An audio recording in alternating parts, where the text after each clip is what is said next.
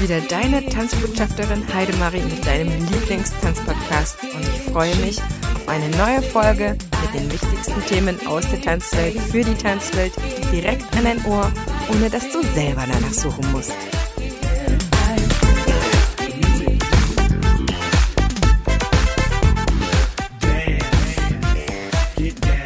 Vor ein paar Tagen habe ich mir tatsächlich einen Spezialisten gewünscht, der sich nicht nur in der Tanzszene richtig gut aus eigener Erfahrung und Unternehmertum auskennt, sondern auch noch auf juristischer Weise. Und ich bin dem Universum immer über jeden Kontakt dankbar, über den ich doch dann stolpere. Und über Timo ist Kontakt bin ich nicht gestolpert, sondern aufmerksam geworden über sein aktuelles E-Book. Und wir sind dann sehr, sehr schnell in Kontakt gekommen, um uns miteinander nicht nur auszutauschen, sondern auch die ganzen Infos, die er gerade in seinem E-Book zusammengetragen hat, dir zugänglich zu machen. Und zwar sehr, sehr unverbindlich auch. Und auch dann, wann du möchtest, in Form dieses Interviews. Wichtig für mich an dieser Stelle ist dir nochmal wissen zu lassen, ja, Timo ist sehr, sehr versiert und tief in diesen Themen drin. Er ist aber gerade kein arbeitender Rechtsanwalt. Das heißt, man kann sich bei ihm jetzt nicht melden, um zum Beispiel AGBs oder der Art von ihm machen zu lassen, weil er ja das nicht als Rechtsanwalt arbeitet. Wenn du eine allgemeinere Auskunft haben möchtest, steht er definitiv zur Verfügung. Und ich kann dir an der Stelle schon vorab empfehlen, sein E-Book runterzuladen. Wie gesagt, das ist kostenlos für dich gemacht damit du tiefer reingehen kannst, damit du dann lesen kannst, wann du das möchtest und da auf der sicheren Seite bist mit vielen, vielen fundierten Informationen. Jetzt geht's richtig los mit dem Interview über allerlei juristisch wichtige Fragen.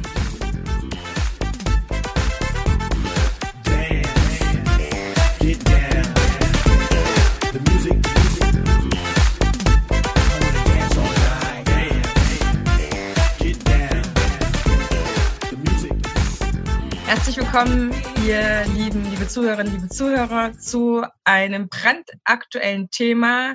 Ich habe heute Timo Müller, wohnt gerade in Köln bei mir zu Gast im Podcast und ich erkläre gleich, was er alles macht, aber erstmal höflichkeitshalber. Hallo Timo, schön, dass du da bist. Ich danke dir sehr für deine Zeit. Ja, hallo Heidemarie, ja, vielen Dank für die Einladung und hallo liebe Zuhörenden, herzlich willkommen.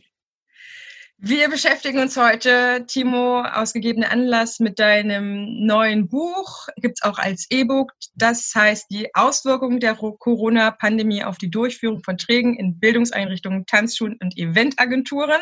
Das ist also ein kleines Büchlein voller Antworten, denn unsere Szene hat einfach sehr, sehr, sehr, sehr viele Fragen, ist der Situation geschuldet, weil man niemals sich vorher solche Fragen stellen mussten. Du bist Wirtschaftsjurist ein Bonner Unternehmer, denn du hast eine Tanzschule, du hast ein Hotel, du hast eine Eventagentur und bist ausgebildeter Bankkaufmann, bist ausgebildeter ADTV-Tanzlehrer und bist aber auch an der Fachhochschule Nordhessen mit einem Studium Wirtschaftsrecht ähm, gewesen, Diplom und hast auch ähm, dann noch die Jura dran gesetzt. Deswegen ist so eine spannende Kombination. Du bist absolut prädestiniert, uns die Fragen zu liefern. Ich ähm, musste mich auch zwangs, zwangsläufig in diese ganze Thematik einarbeiten. Ähm, egal wie groß eine Tanzschule ist, sind immer die gleichen Fragen meistens.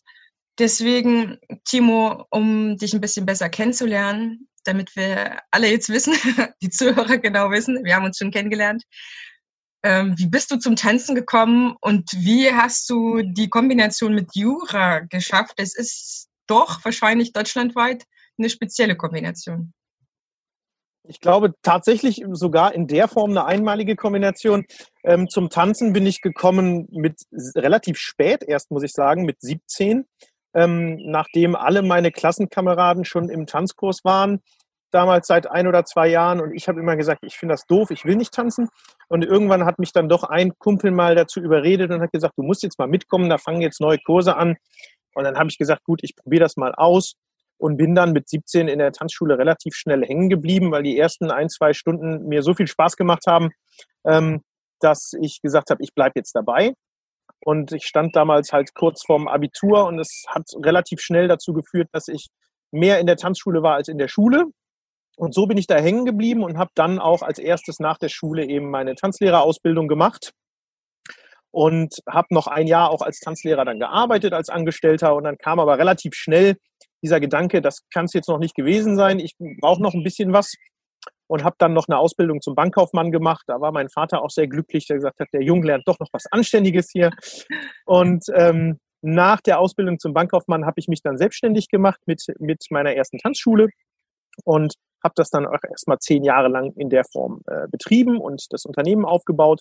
Und dann kam für mich wieder dieser Pioniergedanke, dass ich dachte, das reicht mir nicht, ich, ich muss mich persönlich weiterentwickeln und habe dann erstmal dieses Wirtschaftsrechtsstudium an der Fachhochschule gemacht und dort dann Blut geleckt und habe gesagt, jetzt muss ich auch nochmal Jura studieren und ähm, hatte dann das Glück, dass mein Unternehmen inzwischen so gut aufgestellt war, dass ich mir auch die Zeit nehmen konnte, um mich dann auch um dieses Studium und um das Referendariat später zu kümmern. Und so kam das zustande.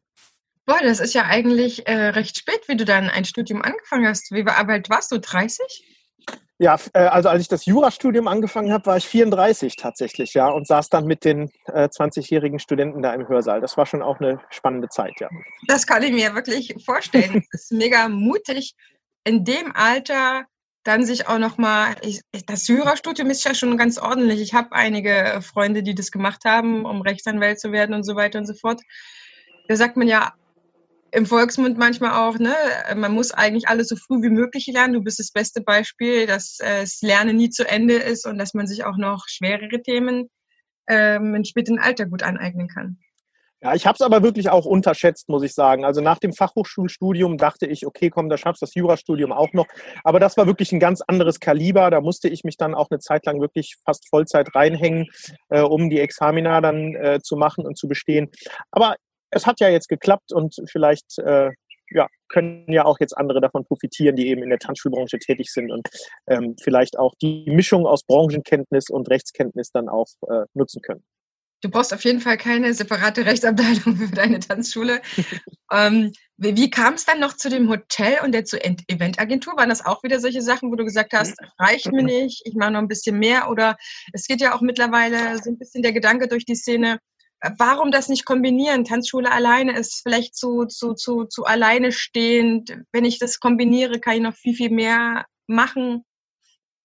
Also das mit, der, mit den Events und dem Bankettgeschäft der Eventagentur, das kam eigentlich aus einer reinen strategischen Ausrichtung unserer Tanzschule. Wir haben dann irgendwann, nachdem wir nach zehn Jahren umgezogen sind in neue Räume, dann angefangen, ähm, auch Hochzeiten, Betriebsfeiern und Geburtstage, was ja inzwischen auch viele Tanzschulen erfolgreich machen, ähm, durchzuführen. Und das lief sehr gut und war wirklich ein zusätzliches gutes Standbein. Und dann hat sich eigentlich letztes Jahr mehr oder weniger durch Zufall ergeben, dass ein Hotel mit Veranstaltungsräumen bei uns in der Nähe zum Verkauf stand. Und ähm, dann haben wir uns das angeschaut und waren vom ersten Moment an verliebt in diese Location und äh, haben dann da zugeschlagen. Ja. Und dann äh, kaum hatten wir es, kam Corona und dann äh, konnten wir mit unserer neuen Event-Location äh, erstmal nicht wie geplant loslegen. Aber gut, die Zeit geht ja dann hoffentlich auch bald vorbei. Das ist natürlich nochmal eine ordentliche Investition auch, gerade ähm, um eigentlich noch besser durchstarten zu können. Und dann wird man derart ausgebremst, das ist eigentlich schon Schmerzen. Die hast du garantiert durchlebt, gerade in der ersten Zeit. Das will man eigentlich nicht wahrhaben. Dennoch bin ich dir sehr, sehr dankbar, dass du dich noch hinsetzt, ja, wo du eigentlich selber noch andere Probleme hast um dann das gesammelte Wissen von den wirklich ausgesprochen vielen Fragen, die uns derzeit bewegen und wo ich davon überzeugt bin, dass der ein oder andere Kollege immer noch nicht die richtigen Antworten hat, immer noch sucht, immer sich tatsächlich noch fragt, welchen Rechtsbeistand soll ich mir denn jetzt eigentlich noch holen? Wer kann es mir beantworten? Denn nicht jede Rechtsanwaltskanzlei kennt sich ja dann so detailliert mit äh, Tanzschulen aus oder Tanzstudios, Tanzunterricht. Es betrifft ja doch einiges dann äh, ähnlichen Bereich. Das heißt, du hast dich hingesetzt, während du selber durchlitten hast, auch noch dein Wissen aufgeschrieben hast. Und wir haben jetzt für euch, ähm, liebe Zuhörer, liebe Zuhörerinnen, ein paar Sachen uns, ein paar Fragen uns rausgepickt, die einfach viel auf uns herangetragen wurden. Timo, dein Telefon stand nicht still, aber auch ich wurde gefragt, Heidemarie, wie ist es? Ich bin ja mit ähm, Verbandstanzschulen genauso mit freien Tanzschulen ähm, gut in, im, im Kontakt. Und die freien Tanzschulen sind natürlich nochmal ein bisschen anders aufgestellt als vielleicht eine Verbandstanzschule, kann ich mir jedenfalls vorstellen. Deswegen lass uns mal reingehen in die Materie. Ich glaube, ja, Vertrauen ist nun aufgebaut, dass du äh, jemand äh, Zuverlässiges bist, der auch nicht auf der Wurstsuppe dahergeschwommen kommt und hier ein paar Informationen reinstreut. Du hast in deinem Buch, das wir absolut in den Link jetzt reinsetzen, das heißt, du kannst auch gerne schon, bevor du die Folge durchhörst, das Buch schon mal bestellen, weil wir können ja einfach nicht alle Fragen beantworten und sonst hätte sich äh, Timo auch nicht die Mühe machen müssen. Du hast äh, eine Einleitung. Ich denke mal, das ist ziemlich gut gemacht, ähm, um später, wenn man noch mal reinguckt, ja, oder wenn es der Enkel noch mal in der Hand hat, keine Ahnung, was war da eigentlich in der Situation? Du hast ja gerade den Zeitgeist noch ein bisschen eingefangen, auch noch mal ein bisschen die rechtliche Grundlage beleuchtet, was du natürlich nicht beantworten kannst, inwieweit äh, ist jetzt Hand und Fuß auf den äh, Rechtsgrundlagen, die, die uns gerade zwingen zuzumachen oder Berufsverbot äh, zu haben aber du beantwortest sehr viele Fragen. Und eine der meisten Fragen, wir können ja damit mal anfragen, war wirklich durch die Bank weg von allen Kollegen, die mit mir gesprochen haben, die erste, Heidemarie, muss ich jetzt das Geld zurückzahlen meinen Kunden oder darf ich mhm. weiter einziehen? Mhm. Ja klar, das ist auch eine Frage, die bei mir am häufigsten, mit am häufigsten gestellt äh, wurde. Und die typische Juristenantwort muss man leider darauf geben. Es ist nämlich, es kommt drauf an. Ähm, als erstes empfiehlt sich da wirklich immer mal ein Blick in den Vertrag mit dem Kunden. Also was genau habe ich mit meinem Mitglied oder mit meinem Kunden denn vereinbart? Der Grundsatz ist natürlich so, wenn eine vertraglich vereinbarte Leistung nicht erbracht wird, dann muss der Kunde sie grundsätzlich auch nicht zahlen. Also wenn Tanzschulen wegen der Corona-Krise nicht öffnen können aufgrund einer behördlichen Schließungsanordnung, dann können sie die vereinbarten Dienstleistungen nicht leisten. Und dadurch ähm, wird die Tanzschule dann von ihrer Leistungspflicht frei. Das ist regelt Paragraph 275 in unserem BGB. Das ist der sogenannte, man nennt das sogenannte Unmöglichkeit der Leistungserbringung. Und dann verliert die Tanzschule im Gegenzug aber auch ihren Anspruch auf die Gegenleistung, also auf die Bezahlung. Das heißt, das Mitglied muss im Grundsatz dann auch keine Beiträge mehr zahlen. Ähm, wie schon gesagt, empfiehlt sich aber immer ein Blick in den konkreten Vertrag. Ähm, wenn zum Beispiel eine Tanzschule das vertraglich anders geregelt hat äh, oder ein Fitnessstudio, in dem sie gesagt haben, wir bieten euch zum Beispiel 38 Wochen Unterricht pro Jahr und dafür zahlt ihr einen Jahresbeitrag von 500 Euro, dann ist die Leistung eben noch nicht gestört, wenn diese 38 Wochen noch erbracht werden können. Ne? Also wenn ich im Ergebnis noch auf meine 38 Wochen komme, dann kann ich auch weiter die Zahlung verlangen und das gilt sogar dann, wenn die Kunden diesen Jahresbeitrag in zwölf Teilbeträgen, also über monatliche Einzüge dann zahlen. Und dazu kommt noch, die Bundesregierung plant ja gerade so ein Gutscheinmodell, das hat der eine oder andere vielleicht in der Presse schon mal entnommen, dass sie sagen, Dienstleistungsverpflichtete dürfen eventuell auch ihre Mitglieder mit Gutscheinen entschädigen und müssen das Geld nicht zurückzahlen. Das ist aber noch nicht durch. Wenn dieses Gesetz in Kraft tritt, dann äh, muss man nochmal anders denken und kann gezahlte Beiträge dann auch ähm, gegebenenfalls äh, in Form eines Gutscheins abgelten. Spätestens dann, Timo, haben wir ja schon besprochen, wenn es wieder ein Update gibt, gibt, treffen wir uns hier wieder im Podcast, um ja, können wir gerne machen. Zuhörer, liebe Zuhörer, mhm. natürlich zu aktualisieren. Denn das, was wir natürlich gerade merken, die Informationen haben sich in den ersten Wochen massiv überschlagen. Jetzt sortiert sich zwar ein bisschen, aber es kommt immer wieder was nach. Ne? Also auch was mit den Soforthilfen machen durfte am mhm. Anfang, drei Tage später schon wieder was anderes, nächsten drei Tage schon wieder was anderes. Also das ist wirklich heikel. Deswegen eine gute Basis ist, äh, ist ähm, Timos Buch in jedem Fall. Also legt euch das bitte, bitte alle, alle zu, um auch im Nachhinein nachzugucken, schnell nachzugucken, ne? wenn es dann wirklich heißt, ein Kunde hat sich gemeldet und möchte das Geld wieder. Das ist nämlich das nächste wenn ein Kunde sagt, hallo, lieber äh, Tanzschulinhaber, äh, du kannst mir gerade die Leistung nicht erbringen, dann müssen wir es quasi zurückzahlen, weil er sich ja dann selber gemeldet hat, oder? Mhm. Genau, also das ist ja im Prinzip das, was ich gerade gesagt habe. Wenn die Leistung nicht erbracht wird und schon bezahlt ist, dann hat der Kunde natürlich auch einen Anspruch auf Rückzahlung. Also genauso wie ich dann nicht mehr abbuchen kann, wenn ich die Leistung nicht erbringe, dann ähm, muss das Geld dann natürlich auch erstattet werden. Ähm, das sagt drei, Paragraph 326 Absatz 4, da steht genau drin, wenn Leistung nicht erbracht wird aufgrund von Unmöglichkeit und schon gezahlt ist, dann muss auch erstattet werden. Aber auch hier immer erstmal in den Vertrag gucken, was genau ist denn die geschuldete Leistung? Also viele geben immer die Auskunft, ja, es muss nicht mehr bezahlt werden. das stimmt dann eben nur eingeschränkt, weil man immer erstmal gucken muss, was ist denn die Leistung und wird die überhaupt nicht mehr erbracht. Ja, also wirklich, jede Tanzschule ist anders. Wahrscheinlich hat auch jeder ihren eigenen Vertrag da nochmal genau reinzugucken. Genau.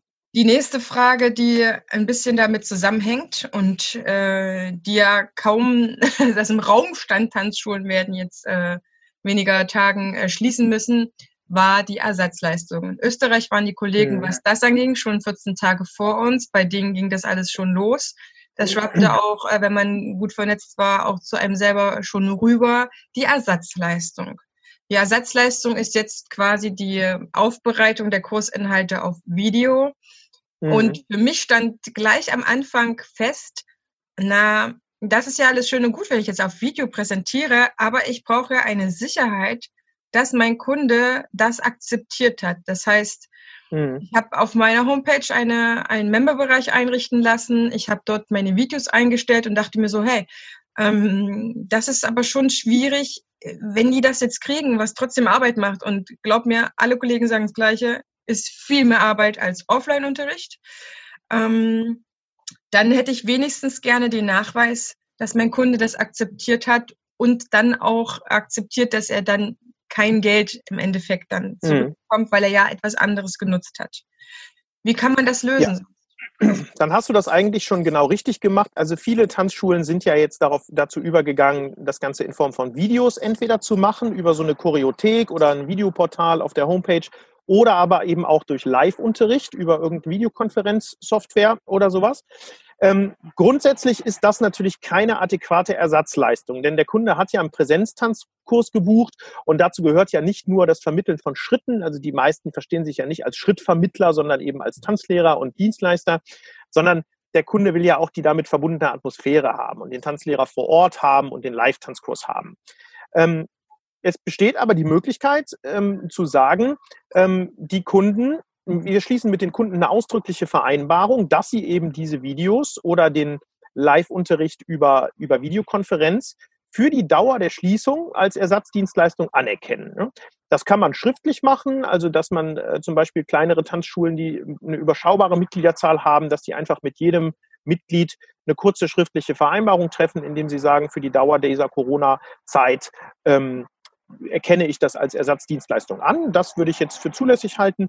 Oder eben auch, wenn man im Mitgliederbereich ähm, dann einfach ähnlich wie bei einer Online-Anmeldung seine allgemeinen Geschäftsbedingungen hinterlegt, die der, die der Interessent dann äh, akzeptiert.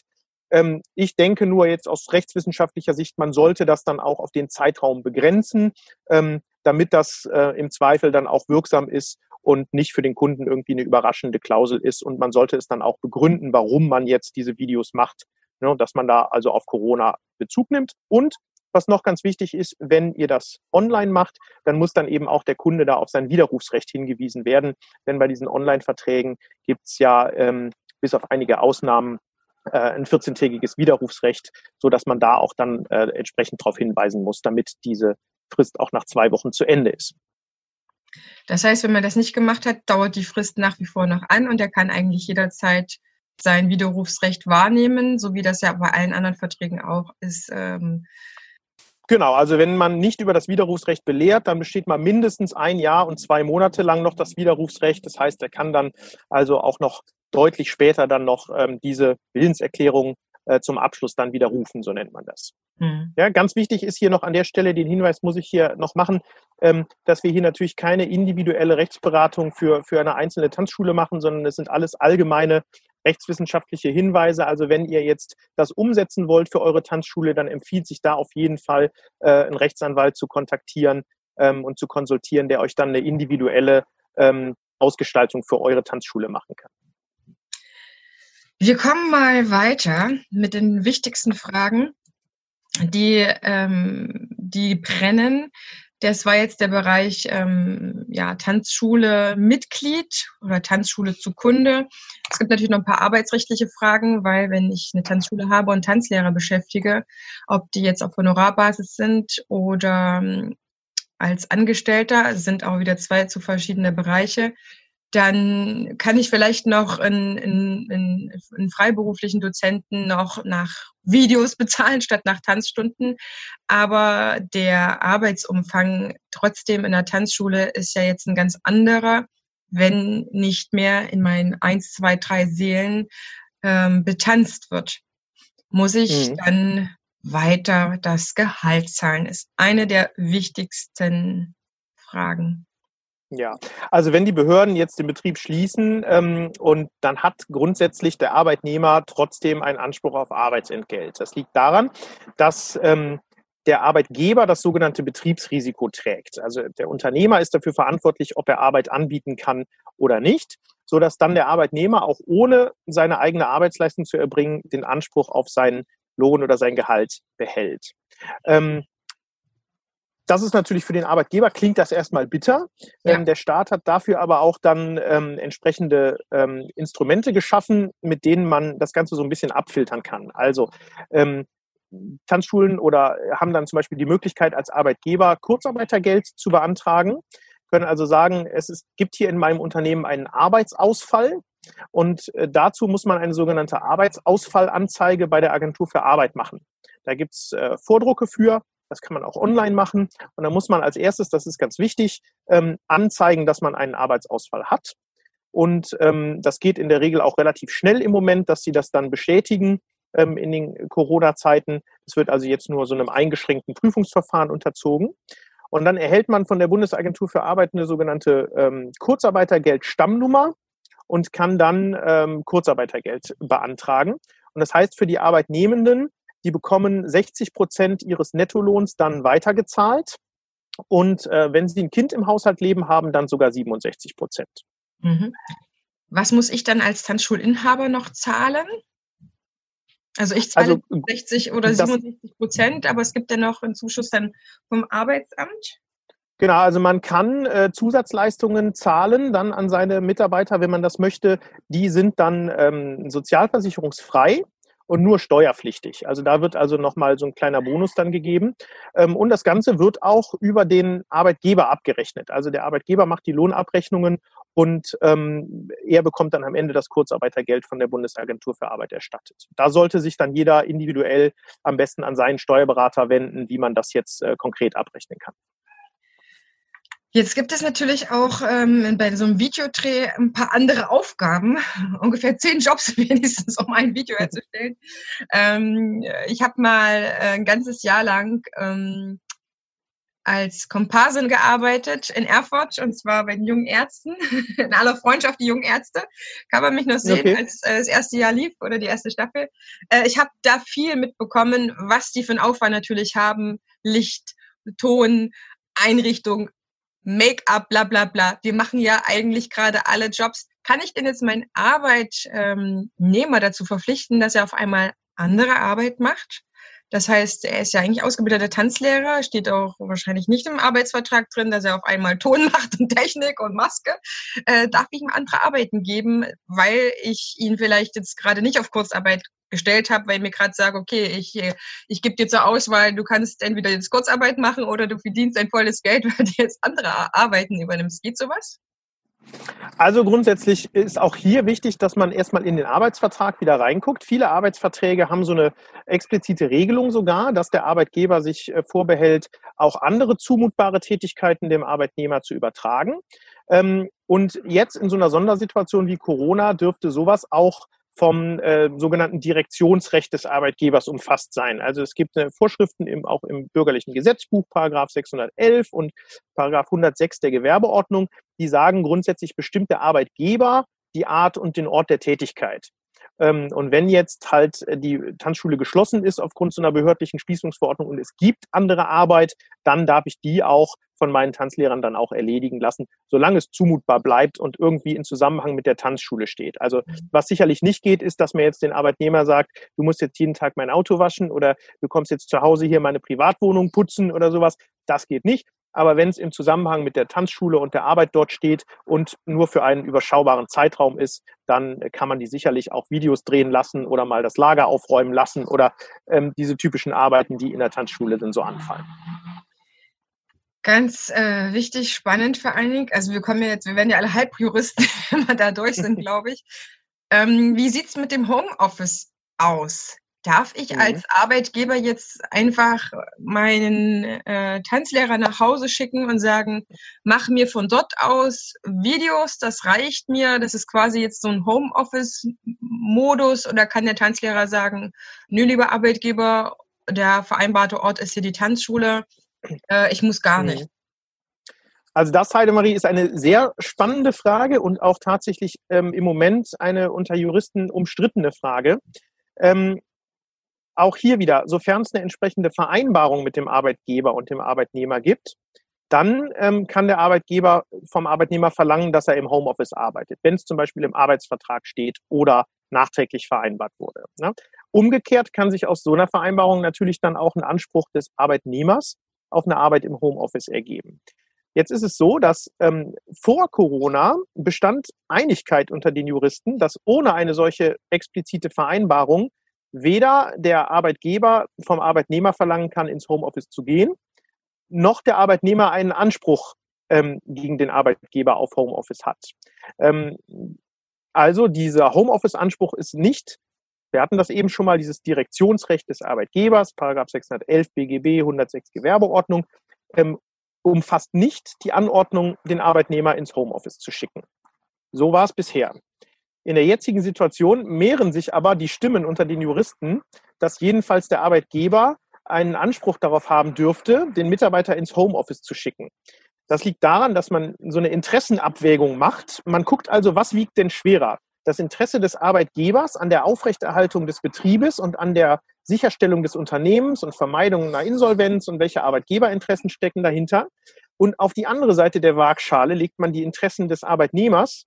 Ähm, und er hat vielleicht ein paar Einschränkungen in seinem Hausrecht wahrzunehmen. Er muss da vielleicht einen Arbeitsplatz einrichten ähm, und muss vielleicht auch von dort aus mal ein geschäftliches Telefonat führen. Und da sind sich die meisten Juristen im Moment eigentlich einig, dass man sagt, diese Interessen des Arbeitgebers sind doch deutlich gewichtiger als die sehr geringfügigen Einschränkungen in die Häuslichkeit ähm, des Arbeitnehmers. Ne? Und deshalb geht man im Moment davon aus, dass jetzt auch der Arbeitgeber, sofern er Arbeit für den Arbeitnehmer hat, den auch ins Homeoffice schicken kann.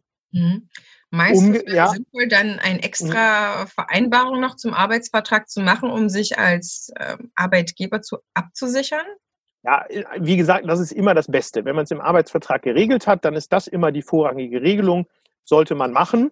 Ähm, die Frage, die vielleicht jetzt noch umgekehrt, wir haben das ja jetzt aus, aus Arbeitgebersicht gerade betrachtet, umgekehrt ist natürlich noch wichtig für den Mitarbeiter. Hat er dann auch spiegelbildlichen Anspruch auf das Homeoffice? Ja. Und den müsste man dann eben auch bejahen, sofern das möglich ist. Ne? Also da ist dann die Frage, ist hier zwingende Präsenz am Arbeitsplatz erforderlich? Wenn das nicht der Fall ist, wenn der Tanzlehrer zum Beispiel auch Videos von zu Hause machen kann oder von zu Hause aus Büroarbeit erledigen kann oder so, dann dürfte er dann jetzt in dieser Situation wohl auch einen Anspruch ähm, auf Homeoffice gegen seinen Arbeitgeber haben. Aber das ist, wie gesagt, eine umstrittene Meinung.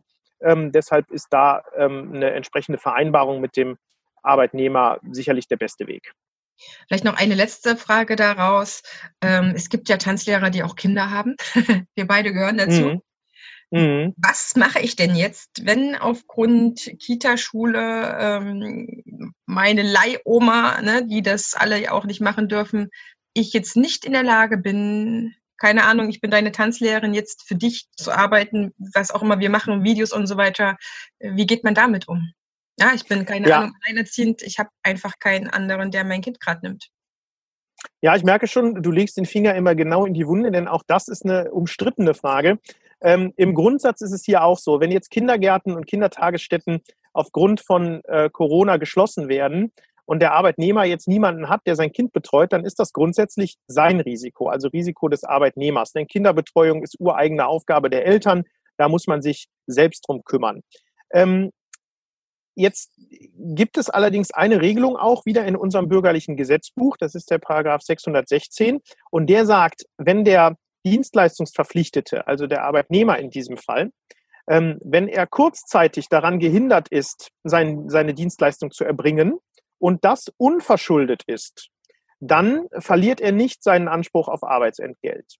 Und hieraus kann man ableiten, dass man sagt, wenn es eine kurze Zeit ist, sagen wir mal drei, vier Tage oder vielleicht sogar auch eine Woche, die mhm. der Arbeitnehmer zu Hause bleibt, um die Kinderbetreuung zu organisieren, dann dürfte hier auch ein Anspruch auf Lohnfortzahlung bestehen für diese Woche. Aber wie gesagt, alles nur über einen kurzen Zeitraum und es ist auch eben nicht ganz äh, unumstritten. Also hier wird sich letztendlich dann die Arbeitsgerichte noch zu, zu äußern haben.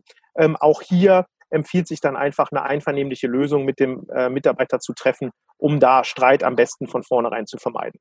Ja, oder mir fällt halt ein, dann muss ich mich halt ein paar Tage krank schreiben lassen, damit ich äh, das regeln kann. Aber das kommt sicherlich auch auf den Arbeitgeber drauf an, ob der sich. Dazu sage ich jetzt mal nichts an der Stelle. Das ist äh, ne, äh, vielleicht eine, eine, eine Praktikerlösung, ähm, aber das hat ja hier auch ein bisschen juristischen Hintergrund. An der Stelle halte ich mich dann einfach mal zurück. Ja, ja. Das ist, äh, das sind erstmal so die wesentlichsten Fragen, die wir miteinander auch rausgefunden haben. Jetzt gibt es noch einen Bereich, der äh, sehr, sehr spannend für mich ist. Ich habe mich damit noch kaum befasst. Wir hatten jetzt Tanzschule Kunde, Tanzschule Mitarbeiter. Ähm, ich weiß nicht, ob wir Tanzschule freier Mitarbeiter noch anreisen müssen. Es stellen sich jetzt manche die Frage, zahlt ihr euren freien Kräften ne, auf reiner Honorarbasis äh, Stunde gegen Geld, äh, solange es geht. Ähm, ja, dann liefer mir halt Videos statt einer Stunde und dann zahle ich dich weiter und so weiter. Ähm, ein dritter Bereich, Tanzschule und Staat. Jetzt mhm. war es ja von vielen Kollegen klar, ähm, ich warte ab, bis die mich schließen, weil sonst habe ich ja wirklich mehr Probleme hinterher als vorher, wenn ich jetzt mal auf freiwilliger Basis und ich kümmere mich um eure Gesundheit, liebe Mitglieder, pauschal mal schließe. Das ist ja auch so ein ganz Wunderpunkt, glaube ich. Ähm. Jetzt haben wir alle die Verordnung gekriegt. Daraufhin war klar, okay, ab dem Dienstag darf ich eben die Tanzschule nicht mehr aufmachen, was dreimal genug war. Manche haben Montag schon gar nicht mehr aufgemacht. Manche Leute waren schon geängstigt genug, kamen schon Montag gar nicht mehr. Aber jetzt stellt sich ja die Frage, ähm, der Staat, der Staat macht mich jetzt dicht. Ups kann ich vielleicht ähm, ja irgendwelche Entschädigungsansprüche geltend machen, weil ich werde gerade massiv daran gehindert, äh, meine Umsätze zu machen. Ja, das ist ein Riesenthema und ähm, das wird man jetzt sicherlich nicht ganz einfach mit Ja oder Nein beantworten können. Ähm, allerdings ist es so, man muss erstmal unterscheiden, was gibt es denn überhaupt jetzt für Anordnungen. Es gibt ja einmal ähm, direkte sogenannte Verwaltungsakte, die jetzt von den Kommunen, von den Gemeinden, von den Städten kommen. Also der Oberbürgermeister oder der Bürgermeister schreibt der Tanzschule, ähm, hiermit untersage ich Ihnen die Durchführung sämtlicher Tanzkurse, begründet das. Ne, und das ist so das eine. Ähm, und dann gibt es sogenannte Allgemeinverfügungen von den ähm, Städten und Kommunen, die dann öffentlich bekannt gemacht werden, die dann für alle Betriebe gelten, ohne dass sie individuell zugestellt werden. Das sind beides sogenannte Verwaltungsakte, die müsste man erstmal mit einer äh, sogenannten Anfechtungsklage vor dem Verwaltungsgericht angreifen. Ähm, und dann gibt es ja noch die Rechtsverordnungen der Länder. Ähm, die müsste man beim Oberverwaltungsgericht mit einem sogenannten Normenkontrollantrag ähm, angreifen. Und dann ist die Frage, was machen die Gerichte draus? Im Moment gibt es zahlreiche Entscheidungen, die über Eilverfahren laufen, also über einstweilige ähm, Anordnungen, ähm, da ist es so, dass die meisten Gerichte das durchwinken. Das liegt aber daran, dass in so einem Fall nur eine Folgenabwägung in erster Linie gemacht wird. Das heißt, man guckt, was ist schlimmer? Dass der Richter sagt, was ist schlimmer? Wenn ich jetzt die ähm, Anordnung aufhebe, was passiert dann? Dann sterben vielleicht so und so viele Menschen. Wenn ich die Anordnung nicht aufhebe, was passiert dann? Dann hat der einzelne Unternehmer vielleicht ein bisschen weniger Einkommen über eine gewisse Zeit. Und im Rahmen dieser Folgenabwägung ähm, bestätigen die Gerichte dann meistens die Verordnungen. Wenn das jetzt nicht im Eilverfahren läuft, sondern im Rahmen einer richtigen Klage, dann ist der Prüfungsumfang ein anderer. Das heißt, dann muss das Gericht doch mal ein bisschen genauer gucken, war das jetzt wirklich verhältnismäßig, was da passiert ist, wer ist da in Anspruch genommen worden. Und dann ist es vom Grundsatz her eigentlich so, wenn man in Anspruch genommen wird, obwohl man nicht verantwortlich ist, man nennt das dann den sogenannten Nichtstörer, dann ist so ein staatlicher Grundsatz, dass es dann auch einen Entschädigungsanspruch gibt. Und solche Entschädigungsansprüche gibt es auch im Infektionsschutzgesetz, auf die diese Verordnungen jetzt gestützt werden. Ähm, die passen aber nicht wirklich, mhm. weil diese Entschädigungsansprüche eigentlich nur dann gelten, wenn ein konkreter Mitarbeiter in Quarantäne geschickt wurde. Und das ist ja in den meisten Fällen nicht der Fall. Und da werden also die Gerichte zu entscheiden haben, ob man dann diese Vorschriften trotzdem entsprechend anwendet, um ähm, entsprechende Entschädigungsansprüche herzuleiten. Ich persönlich meine, dass es diese Entschädigungsansprüche geben muss. Ähm, aber ob die Gerichte dieser Auffassung folgen, das bleibt abzuwarten. Und Klarheit werden wir darüber haben, wenn in einigen Jahren das Bundesverfassungsgericht dann gesagt hat, hey Leute, das, was ihr hier gemacht habt, war alles okay. Oder das Bundesverfassungsgericht sagt, hey Leute, das, was ihr hier gemacht habt, war alles rechtswidrig. Ja. Ähm, dann werden wir Klarheit haben. Also ich weiß nicht, ob diese Frage jetzt ähm, zu früh ist oder an der falschen Stelle, aber ähm, mir entsteht gerade im Kopf die Frage, ist es dann klug, jetzt vielleicht Klage einzureichen, nicht über das Eilverfahren, sondern über diesen normalen Weg, damit ich dann im Endeffekt vielleicht Anrecht habe, darauf eine Entschädigung zu bekommen? Also meine ganz persönliche Meinung dazu, ohne jetzt hier den Einzelnen einen Rechtsrat geben zu wollen, ich, äh, ich würde es machen.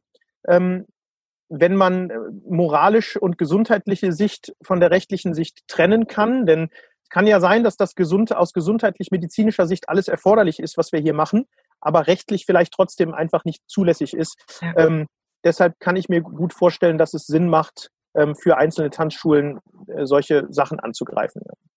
Also mir ist an der Stelle nochmal wichtig, liebe Zuhörerinnen, liebe Zuhörer, dass wir mit dir hier keine moralische äh, Folge machen. Ja, wir, wir basieren jetzt rein auf rechtlichen Sachen, auf, auf Fragen, die äh, die Kollegen, die auf jeden Fall ähm, Tanzschulunternehmertum hat. Wir, wir besprechen gerade nicht, ob äh, das für dich völlig okay ist, dass deine Tanzschule jetzt zugemacht hat, zugemacht wurde, damit eben die gesundheitlichen äh, Folgen in der Umgebung reduziert werden. Das ist also nicht unser Ansinnen. Wir beschäftigen uns vor allen Dingen auch mit der Zukunft ja, weil es gibt immer wieder auch in der Geschichte Hinweise darauf, dass es ähm, ja manche Sachen einfach nicht äh, genügend Rechtsgrundlage hatten, um die durchzuführen. Deswegen sollte man sich dringend mit solchen Fragen beschäftigen, um vorzusorgen um dann hinterher zu sagen, okay, was kostet mich das gerade an Aufwand, das geltend zu machen, meine ähm, Entschädigungsansprüche, wenn rauskommt, es ging alles mit rechten Dingen zu, okay, ist doch alles super, ja, können wir alle zufrieden sein. Wenn es aber herauskommt, dass es nicht der Fall gewesen ist, dann würdest du dich, glaube ich, im Nachhinein sehr, sehr stark ärgern, liebe Zuhörer, liebe Zuhörer, liebe Kollege, lieber Kollege, wenn du das nicht gemacht hast. Deswegen, ähm, wo wäre da der richtige Ort, Timo, wo man sich damit noch ein bisschen intensiver beschäftigen kann, für denjenigen, der gerade dafür auch Freiräume hat, sich damit zu ja. beschäftigen? Also ich, genau so ist das. Also man kann ja auch moralisch und gesundheitlich der Überzeugung sein, dass das alles notwendig ist, was man, was jetzt hier an Maßnahmen getroffen wird. Da hat jeder sein eigenes Bild zu, aber man kann der Meinung sein, das ist alles notwendig und trotzdem aber die rechtliche Lage, ob es rechtlich zulässig ist, separat betrachten. Ähm, deshalb der richtige Ansprechpartner wäre hier dann auch wieder ähm, ein Rechtsanwalt, am besten ein Fachanwalt für Verwaltungsrecht, ähm, den man dann kontaktiert und ganz persönlich für sein eigenes Unternehmen mal schauen lässt, überprüfen lässt, ob es Sinn macht, diese Ordnungsverfügungen oder auch Rechtsverordnungen jetzt anzugreifen. Ja, also ich denke, da, wenn man nachweisen kann, was an Einnahmen jetzt nicht gekommen ist, äh, die Summen ins Verhältnis setzt und so weiter, denke ich, wird das schon Sinn machen, weil wir können gerade nicht abschätzen, weder ich noch du noch andere Kollegen wahrscheinlich von dir, wie diese Geschichte ausgehen wird, was die Gerichte in ein paar Jahren dann entscheiden. Und es ist als Unternehmer gerade schmerzlichst genug zu verordnet zu kriegen. Ne? Also ich weiß nicht, wie es dir geht, aber in meiner Saison, äh, Grippesaison seit äh, November, Dezember, Januar, wo es immer am meisten ist, äh, waren die Leute noch nie zuvor gesünder. Ähm, keiner kann mir bestätigen, oh, bei mir war der Tanzschule dieses Jahr aber richtig was los, äh, die Kurse weg, äh, weggefegt. Ähm, dann einfach zu sagen, okay, ich bin einfach, ich gehe auf Nummer sicher. Es ist mein Betrieb, ich, ich Betriebsrisiko ja oder Unternehmerrisiko ist ja gerade äh, noch nie zuvor so ähm, wiegt noch nie so vor so schwer. Ja, wenn dann dir an den Kopf geknallt wird, ja, das ist aber dein Unternehmerrisiko, dann, mhm. dann war das noch nie mit einer so umfassenden Tragweite, ähm, was da gerade der einzelne Inhaber trägt. Ähm, wissen wir beide, ja, andere können es nur ahnen, aber es ist nicht das, was wir uns vorgestellt haben, als wir ein Unternehmen gegründet haben, sage ich es mal so. Ja, das äh, ist also eine harte Bewährungsprobe und ähm, hat den einen oder anderen garantiert äh, so viel oder weniger schlaflose Nächte be beschert und wird es auch noch machen. Ne? Also wir müssen auch nicht um den heißen Brei reden, ähm, dass es Tanzschulen geben wird, die schließen müssen. Davon kann man definitiv ausgehen. Also hoffen wir es natürlich nicht und ich wünsche natürlich allen Tanzschulunternehmern und Unternehmerinnen, ja, ähm, natürlich. Dass, sie, ja, dass sie es überstehen und dass sie durchhalten. Also von mir an der Stelle auf jeden Fall ganz klar die Wünsche. Bleibt auf jeden Fall gesund, haltet durch und hoffen wir mal alle, dass es nicht mehr allzu lange dauert und wir bald wieder loslegen können. Von mir auch auf jeden Fall aus, dass der Zeitraum nicht so weit läuft. Und ich glaube, an der Stelle muss man kreativ sein ja, um seine, seine Kunden irgendwie nett zu unterhalten, zu, weiterhin zu binden, vielleicht einfach auch auf andere Ideen zu kommen, als Kundenbindung das jetzt in unserer Tanzschule für Bedeutung hatte. Und ähm, jetzt, wo wir den Raum nicht haben, haben wir aber trotzdem ja noch uns als Persönlichkeit. Ja, der Kunde kennt uns ja zum Glück. Wir sind keine Anonymität im Internet und müssen irgendwie online Kunden gewinnen, sage ich mal.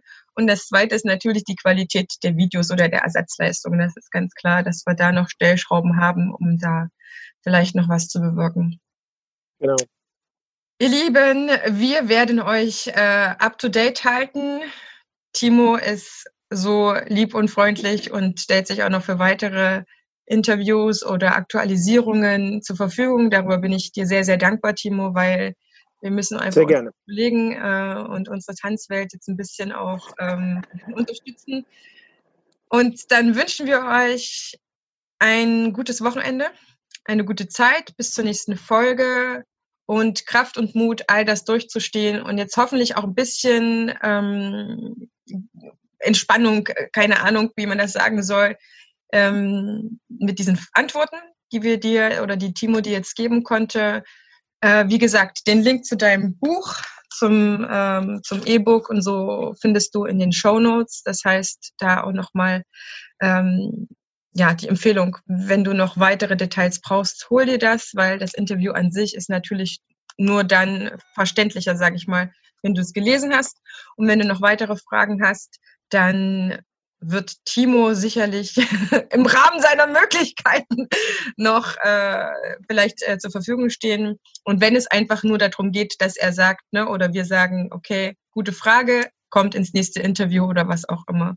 Da sind wir immer froh, wenn wir natürlich von euch auch Feedback hören. Wenn dir die Folge geholfen hast, hat, dann empfehle sie bitte, bitte, bitte weiter bin mir sehr sicher, dass du auch Kollegen hast, die viele, viele Fragen haben und sich nach Antworten sehnen. Empfehlen dieses Video bzw. dieses Interview weiter, damit natürlich noch mehr geholfen werden kann. In diesem Sinne, Team. Auch von mir. Ja, vielen Dank nochmal für die Einladung und alles Gute dir und natürlich auch allen Tanzschulunternehmenden. Jawohl, wir werden uns äh, für euch auf jeden Fall kurz schließen und wünschen euch bis dahin gute Gesundheit und trotzdem viel Spaß beim Tanzen, dass ihr euch das äh, nicht, äh, dass ihr euch das bewahrt nicht nehmen lasst. Tschüss.